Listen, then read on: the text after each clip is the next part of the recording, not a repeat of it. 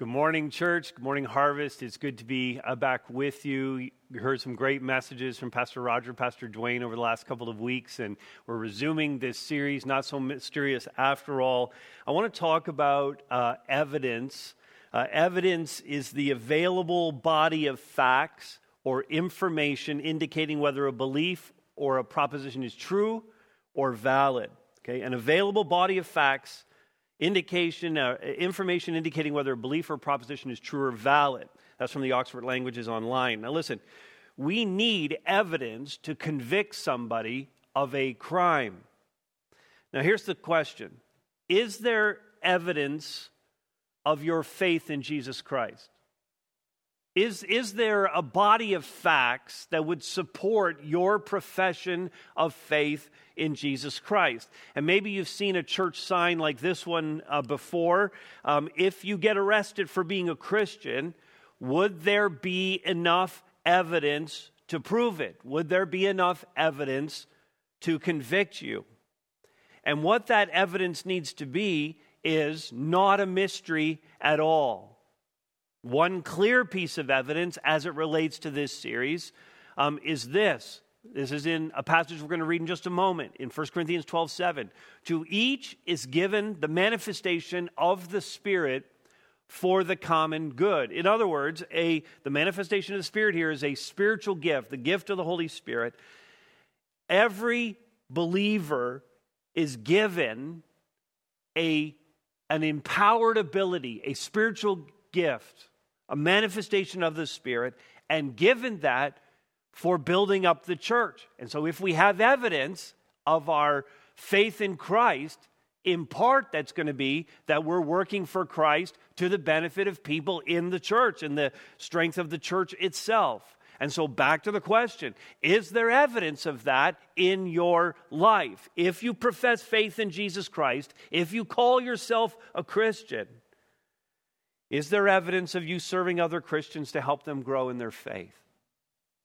And if you're not serving in some way, if you're not using the spiritual gift that God has given to you, then I'm afraid there's some absence of evidence. There's a vital piece of evidence that's missing from your profession. And you may need to do something about that after hearing this message today. So let's um, turn our attention to the scriptures, and we're going to be looking. There are actually three main passages that look at spiritual gifts, a couple of others that contribute to the discussion in the New Testament, but we're going to read here from 1 Corinthians chapter 12 primarily. 1 Corinthians 12, going to pick it up at verse 4 and then a little bit at the end of the chapter. Um, Paul actually starts this in chapter 12, verse 1, saying, Now concerning spiritual gifts, so that we know that this isn't about any other topic, but about spiritual gifts. Verse 4, he says, There are varieties of gifts, but the same Spirit, and there are varieties of service, but the same Lord, and there are varieties of activities, but it is the same God who empowers them all in everyone.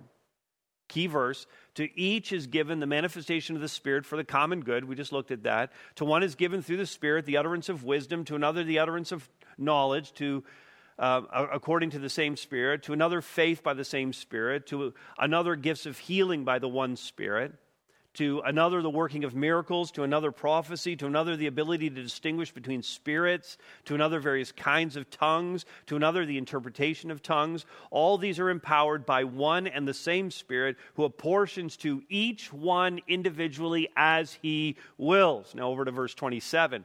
Now, you are the body of Christ. He's talking to the church, and individually members of it. And God has appointed in the church first apostles, second prophets, third teachers, then miracles, then gifts of healing, helping, administration, various kinds of tongues. And he asks the question Are all apostles, are all prophets, are all teachers? Do all work miracles? Do all possess gifts of healing? Do all speak in tongues? The answer to all of that is no, not everybody does. Do all interpret? But earnestly desire the higher gifts. And then he says, and I will show you still a most excellent, a more excellent way, and we'll look at that in just a moment. The point of this message, and we have three messages that are going to cover this content. As I as a believer, notice this in your notes, as a believer, I'm compelled to serve according to my gifts and passions in the power of the Holy Spirit. Now, what I need to know is, if that's going to be true of me, what I need to know is, and we're going to look at these five questions. Question number one What are the spiritual gifts? Maybe everybody isn't uh, totally familiar with what the spiritual gifts are. This is a good question to start with. First of all, when we use that word gift, it is the Greek word in the original language, this is the word charis. Uh, C H A R I S, charis in English. Uh, we uh, grab that word, we turn it into charismatic or charisma. And the root word of that, that Greek word charis, the root word is grace. And so the gifts are the result. The gifts come to us by grace. The gifts are the result of the kindness and grace of God. They cannot be earned, and we certainly don't deserve to have this from God to be empowered in this way. And when we define it in that way, when we think about it in terms of being a grace gift, it takes care of any pride that we might have in whatever gift we have been given. It should arrest any complaining that we didn't get a certain gift, or why did they get that, and why didn't I, or why do they have that measure of the gift, and why don't I have more of a measure of it? And the answer to all of that is it's 100% God's doing in our lives. We don't know why God has chosen the way He did, nor is it any of my business that someone, as is true in my life, as I think about this and the giftings that God has given to me, it's not any of my business at all why someone might have a greater measure of the gift that I have. There are better preachers, there are better leaders, there are better pastors by far than me. There are better counselors, better helpers, better musicians than those of you who have those gifts. Verse 18 of this same chapter here. But as it is, Paul says, as it is, God arranged the members in the body, each one of them, as He chose. So when you think of the body of Christ, you think about the church and all the different gifts and all the different people, all the different passions, all the different measures of the gift. God chose all of that. And so we have no complaint. I need to be grateful that God in His grace has given me any gift at all, that He's given me any measure of the gift at all and I need to play my part. And this applies to all the gifts, not just those that are more well known. All of them are from the gracious hand of God. He made all of the selections. And again, I don't think we want to be questioning all of that, any of that. So that's kind of all around that word gift and what that means, a specific definition. Uh, spiritual gifts are supernaturally empowered abilities given by God to each believer to build up the truth through service to one another. And again, I mentioned there are three passages where Paul lists the gifts, and there are different ways to look at the gifts, and even in terms of specific category, categories of gifts and how we can kind of break it down. Let's look at a couple of charts here. Uh, first of all, chart number one. Um, this is a simple two division look at the spiritual gifts. We look at it in terms of empowered abilities. That's what this message is about. And then, secondly, divine manifestations. That's all going to be in the next message. And that distinguishes between those gifts that are in our minds, more natural talents infused with the Spirit. We'll talk about that in a moment, as opposed to the more miraculous gifts like healing in tongues. So that's kind of breaking it down very simply into two categories. That's what we're going to look at. But others have broken it down into three categories, and I found this helpful as well. This is the second chart I want to show you uh, love gifts, word gifts, power gifts. I appreciate that breakdown. This is from uh, some work done by J. Robert Clinton in identifying these three categories. It was explained in a book I was reading by John Thompson from Sanctus Church down in Oshawa, um, a book called Convergence. And uh, the love gifts we could define this way as ma- they manifest the love of God in practical ways. The word gifts clarify the nature, actions, and purposes of God. And you can see that in, in, in the breakdown of what lists, what uh, gifts belong there. And so, under love gifts, you have things like helping and admin and giving and encouragement. Those are just expressions of love uh, toward people. And the word gifts, obviously, preaching, teaching, uh, prophetic utterance, these kinds of things, and then and then um, uh, power gifts.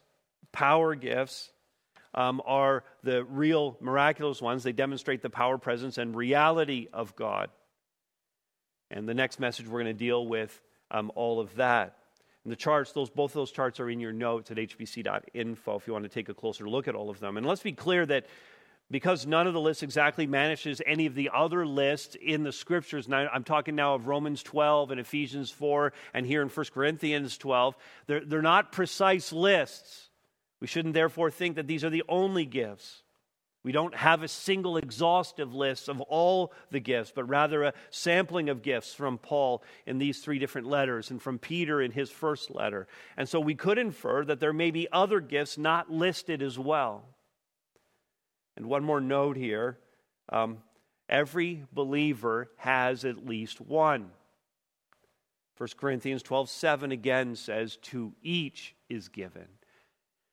And so, if you are genuinely saved, then God has given you a gift to benefit the church and for his glory. All right, ready for question two? How do these differ from natural talents? That's a fair question. When Paul says that these are manifestations of the Spirit, again, verse 7, he means that the Spirit is showing up. It's a manifestation of the Spirit. The Spirit is showing up in the exercising of these gifts. To manifest something, if we look at that word, to manifest something is to make something fully known by revealing it clearly and in some detail, according to Louw-Nida. The, the, the exercising of the gifts is a making known of God of His Spirit through you. And so, when it comes to these empowered abilities, we'll put that chart up again. When it comes to these empowered abilities, a person may have grown up having particular abilities or talents. They may have a mercy gift. They may have a musical gift, artistically, creatively, a gift of speaking or teaching. They may be gifted relationally or intellectually.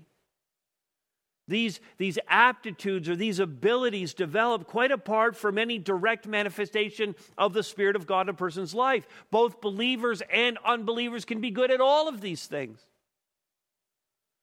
can show remarkable natural talent. Many of us would look back on our, on our educational experience and we would, we would see one or two or maybe three teachers who were particularly gifted at what they did, did, quite apart from their faith. Maybe they weren't even followers of Christ. But a gifted teacher can change a mind, a gifted teacher can change a person's behaviors. But that's it. A spiritual teacher filled with the Holy Spirit of God, with the manifestation of the Spirit coming through them, can see changes that a great classroom teacher would never see. We see life change, transformation of the heart, and of the soul. Oswald Chambers said if the Spirit of God has, um, has transitioned you, transformed you within, then you will demonstrate divine characteristics, not just good human characteristics. That's the difference. That's the work of the Holy Spirit. That's the manifestation of the Spirit through us. So it isn't just teaching, it's Spirit empowered teaching. It isn't just helping, it's Spirit empowered helping. It isn't just an act of mercy, it's a spiritually empowered, divinely empowered act of mercy. Which then leads us to ask this third question How do I determine what my gift is? Well, there are some really practical ways that we can lock down what our gifts are. And I'm going to give you a list here. And uh, these lists, uh, this list is actually in your notes. It won't be coming up on the screen, but it is in your notes. So let's pound through these. How do I determine? Okay, I, I'm getting to the place where I'm convinced that I need to be exercising my gift. I want to serve Jesus. But how do I determine what my gift is? Uh, first of all, let's look at this. Consider your natural abilities. Consider what you're good at. Consider what you do for a living and how that might indicate even some strengths in your life. Consider what you do in your spare time and, and what you're really, again, what you're really qualified to do. All of these things might be an indicator. It shouldn't be a surprise to us that someone who chose nursing as a career might have uh, a lot of empathy and might really have a mercy gift and might really want to serve in, in, in caring ministries in the life of, of a church. It shouldn't be any surprise that someone who rises up in, in retail or, or in an office environment and in manufacturing, they rise up to a management position that maybe that person also has leadership in them. And so we want to look at our natural abilities. We want to look at our workplace and what we do for a living and what we've trained to do. Secondly, we need to observe the results that you get. You might think you're a teacher, but if no one's listening, if no one's learning, if no one's tra- uh, changing as a result of what you're teaching, you might not be a teacher. You need to look at the results you get. It may indicate from the results whether you should be doing something or you shouldn't be doing something. All these things working together. Here's a third one seek feedback and affirmation of others as to what you're good at. Uh, sometimes this just comes along naturally if you're exercising your gift and people are affirming that and they're blessing that and they're telling you you're so good at it and maybe they're even um, giving you more opportunities. I, I, saw you do that and, and I thought you did such a great job of it. I'd like you to do this as well. Or you see yourself just kind of, as, as is often true for leaders, you kind of do one little thing and you lead one little thing and then you just continue to grow until you're leading more and more uh, people and taking on more and more responsibility. So seek feedback and the affirmation of listen to what others are saying, watch what's happening around you, and then here's a fourth one ask yourself, what, what, what am I passionate about? See, see, passion plus your gifting is going to lead you into a certain ministry. And so you might have the gift of helping, but one of the things that might really, really excite you, this might be an interesting example, but you really love the facility that we're in. You really love the building. And maybe you're not so oriented toward actually working with people. That happens, by the way. Some people are very passionate about working with people, and some people would rather just work alone. Just, just put me in a room alone and, and that's going to help shape the kind of ministry you go into. And so, if you have a gift of helping and you really love the facility, then Thomas, our facilities director, would love to talk to you about coming and helping to maintain and clean and take care of this facility. That's passion. Love the building. Love to clean, love being alone, and put it all together, and it turns into a ministry. If you have the gift of mercy and, and you have a passion for the homeless, then you ought to be making meals right now and, and coordinating with our church to deliver those meals uh, to help the David Busby Center and feed the homeless. So, your passion is coupled with your gifting is going to lead you to a ministry. And then um, here's a fifth use trial and error. Don't be afraid to engage in ministry and then move on to something else if you find it's not the right fit. Okay? Try stuff. You say, like, don't sit back and just go, I don't know what my gift is, and I've been trying to figure it out. I've been trying to figure it out for five years, and I still haven't figured it out, so I haven't tried anything. Just try something. Just, just call a genie up and say, I just want to try something. I want to try a one. I want to try Harvest Kids. Or call up Jordan and say, you know what? I, I'm not sure I can commit beyond a year, but I'd love to be a youth leader and just see if that's a good fit for me. Just try something, trial and error. And then I have this last one uh, present yourself to God. And I think so many of us forget this, and those first five are so practical things that we can do um, down on the horizontal plane, but then uh, let's get vertical with God, right? Let's present ourselves to God as a living sacrifice. The section here begins in, in uh, the, or the section in Romans begins, Romans 12 1. He says this I appeal to you, and he's going to go on to talk about spiritual gifts in Romans 12. I appeal to you, therefore, brothers and sisters, by the mercies of God, to present your bodies as a living sacrifice, holy and acceptable to God, which is your spiritual worship. The New King James Version says this is your reasonable service. The NIV said this is your spiritual act of worship. And again, he goes on just a few verses later to talk about the spiritual gift. That's what this is about. Have I presented myself to God? Have I just gone to Him and said, God, whatever you want from me, I'm presenting myself as a sacrifice to you, a living sacrifice to serve you in this way. And again, when you think about it this way, it's not so mysterious, mysterious after all, and we shouldn't complicate it in every way. Have you gone to the Lord and asked Him, What should I be doing for you?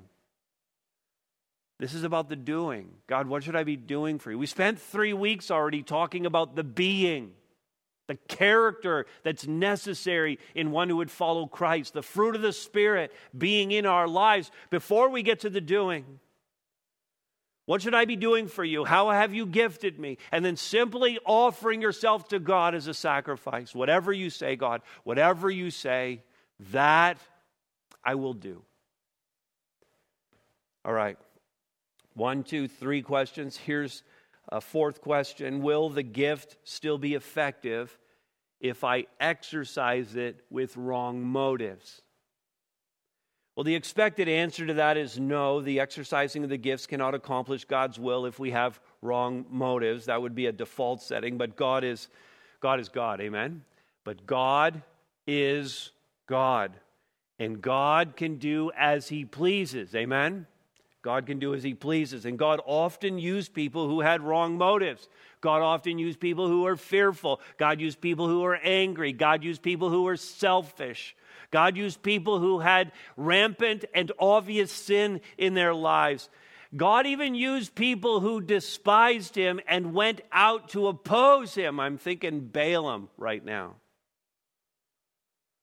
God is God, and God can do as He pleases. It is God's prerogative to use whom, whomever He chooses in whatever way He chooses.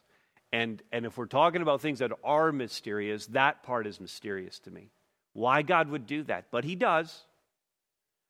And while God may use people and may use their gifts, even if their motives are off base, that is not a good rule of thumb for us to follow.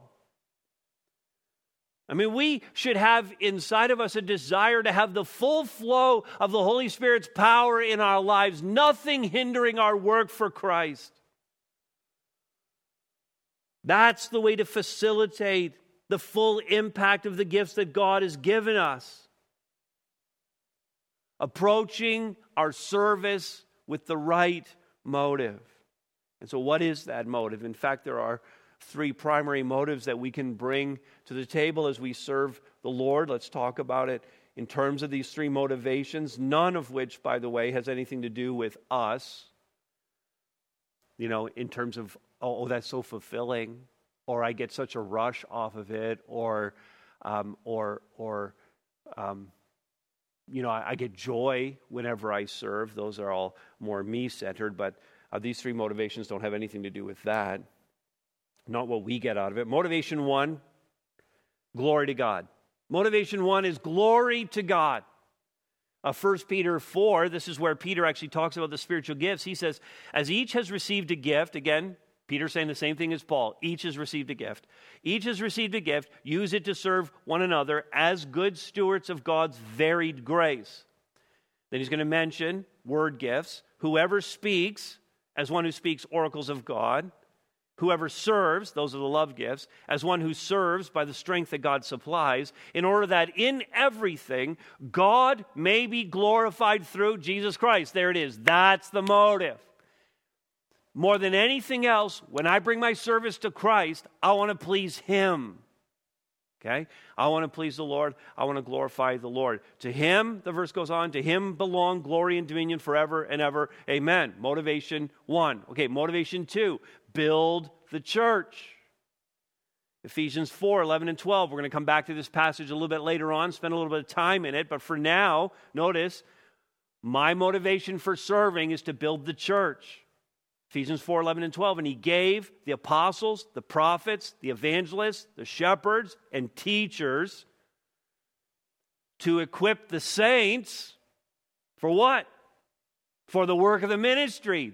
Okay, so now you have these leaders and these teachers exercising their word gifts who are going to motivate the saints to also use their word and love gifts, and in some cases their power gifts, okay, to what? For the work of the ministry, for the building up of the body of Christ. The motive is the building of the church. Motivation three love for people. Now, 1 Corinthians chapter 13, I alluded to. When I finished reading at the end of chapter 12 there, Paul says, I'm going to show you a more excellent way.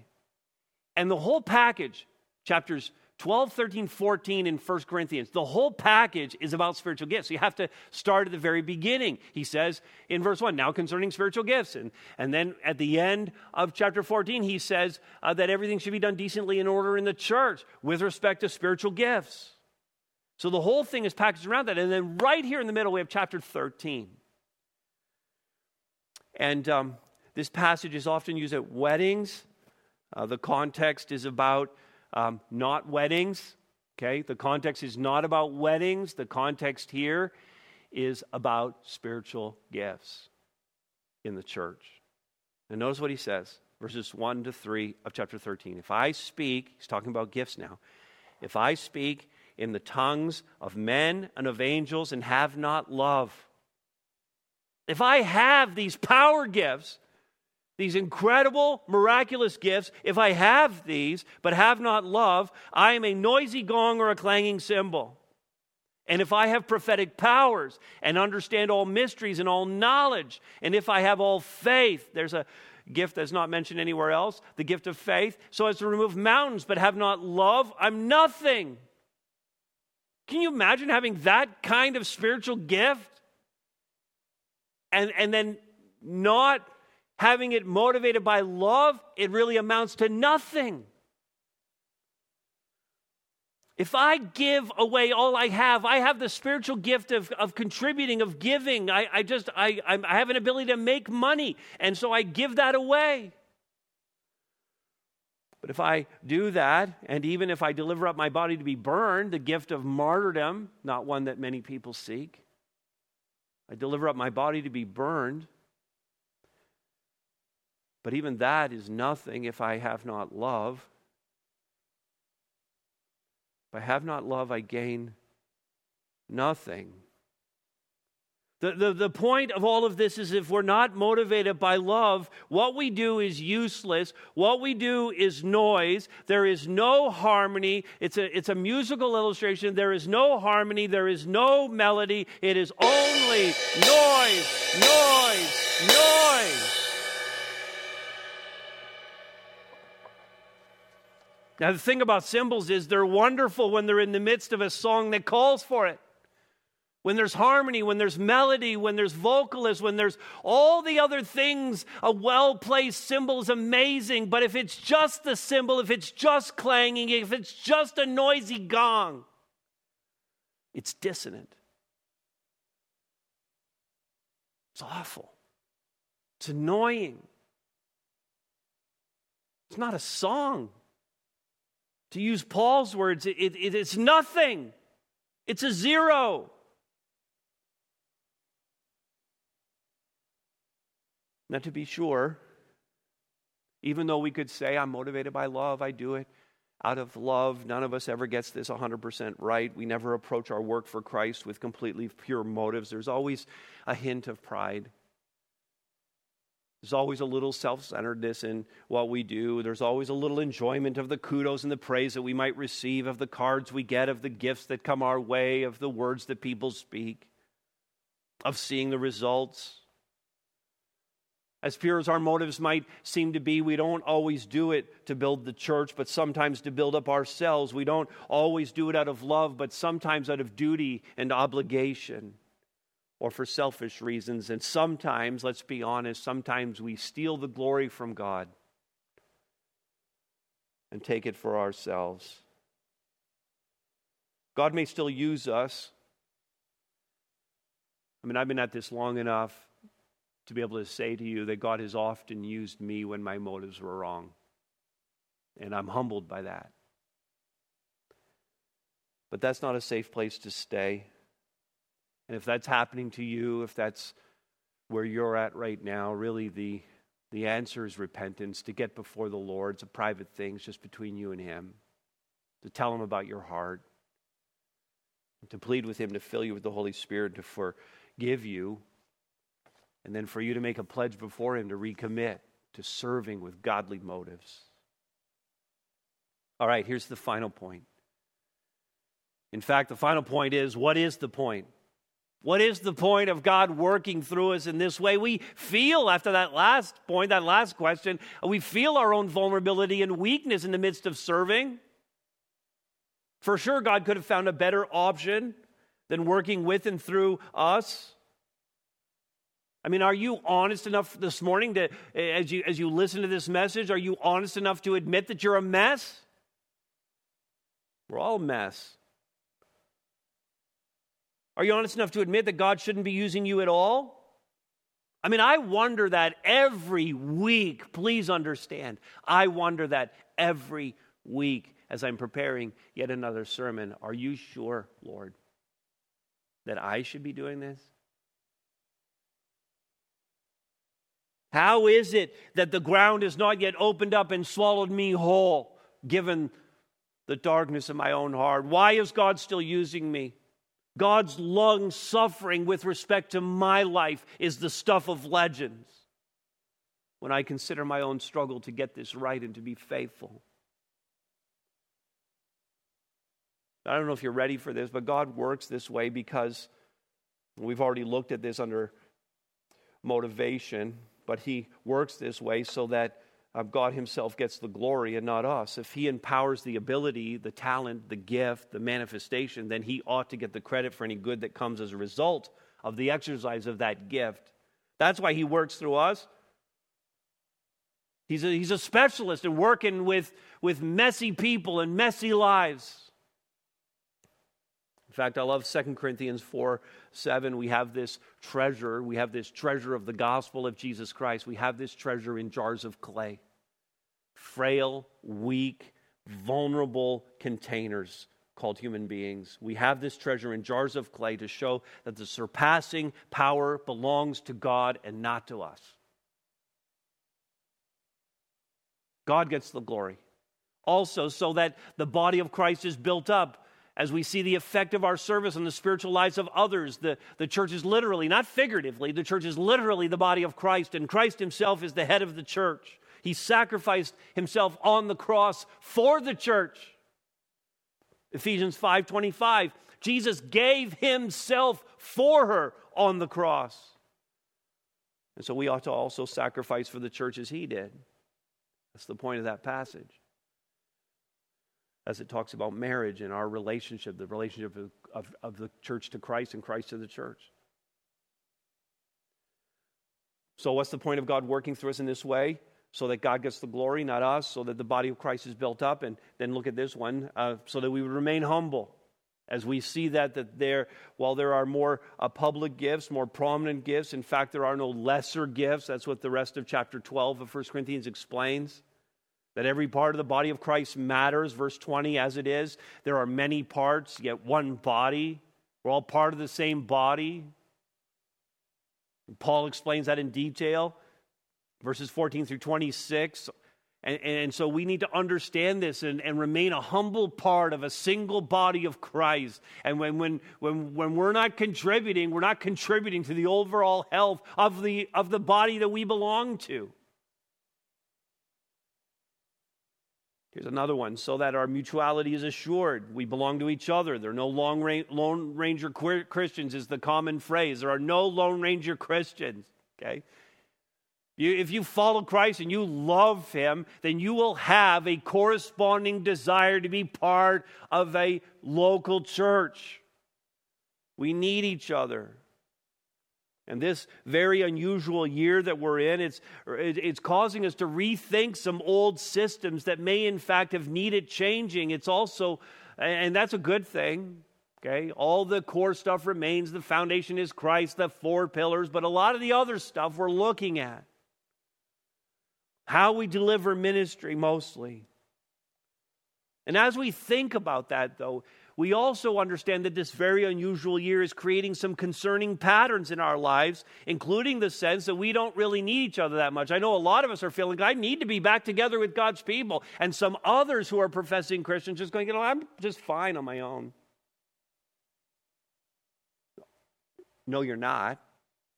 And the scriptures make it clear that it isn't just about you, it's about your part in building up this. If you bail on this and you're outside of this, that means that you don't love this enough to be here and be part of it. Can't go it alone. Can't cruise around all the different live streams. We can't in, take in the church that we find more preferable from other parts of the world and then just completely disconnect from the body life that God says is so important. We can't dispense with all the messiness of being members of a real life, flesh on flesh local church. It's messy. It's going to be messy until Jesus comes through the clouds. And our part is to work with the Holy Spirit to make it a little less messy. So, what are you doing to help make that happen? So, what's the point of God working through us in this way? God gets the glory, not us. The body of Christ is built up. We remain humble. Our mutuality is assured. And, and then, okay, our diversity is celebrated. Now, I believe that what we're talking about here in terms of spiritual gifts applies to a single local church and individual members in that local church. But I also believe that this diversity extends, extends beyond individuals in a local church to local churches within a community. And so, uh, by that I mean Connexus, which is a great church, preaches the Word of God. Uh, Pastor Jeff over there is doing a great job. He's gifted. He and his church are gifted in a different way than, than, than Harvest is. And we celebrate that. We think that's a good thing. They reach different people than we do. We believe that Emmanuel, church that we have a lot of relationship with and we're so encouraged by. We believe that they are gifted in a different way and they're going to reach different people than Mapleview or than us. God has fashioned it this way, and this should be celebrated. We should celebrate smaller churches and larger churches, and Pentecostal, Brethren, and Baptist churches. God using the passions and approaches of each one to fulfill the mission in a community, and, and that diversity also in the local church. Let's recognize, enjoy, and celebrate that diversity. Let's thank God that He uses all of us in very different ways to reach different places and people. It just makes life so interesting, it makes ministry so interesting. And we need to celebrate that as we bring all of that to bear on the proclamation of the gospel of Jesus Christ and the planting of churches and the mission that has been entrusted to us to make disciples of all nations. And so that's what we need to know as believers. You and I are compelled to serve according to our gifts and passions in the power of the Holy Spirit. And I sure do hope that there's enough evidence of that in your life to convict you of being a Christian. Let's pray. Father, you um, have demonstrated such incredible mercy toward us. You have loved us, and you have given us your salvation through Jesus Christ, and you have given us the indwelling Holy Spirit. And you've given us the church. And Father, the simplicity of it is that you've called us to live in a certain way, to be like Jesus taking on the fruit of the Spirit in our lives. But Father, you've also told us in pretty clear terms, in no uncertain terms, what we ought to be doing. And so, God, as we as we strive after both the being and the doing of our faith in Christ, God, I pray that your Holy Spirit would strive with us. Forgive us for our lack. Forgive us for our failures. And Father, continue to show your patience toward us. We're a broken people.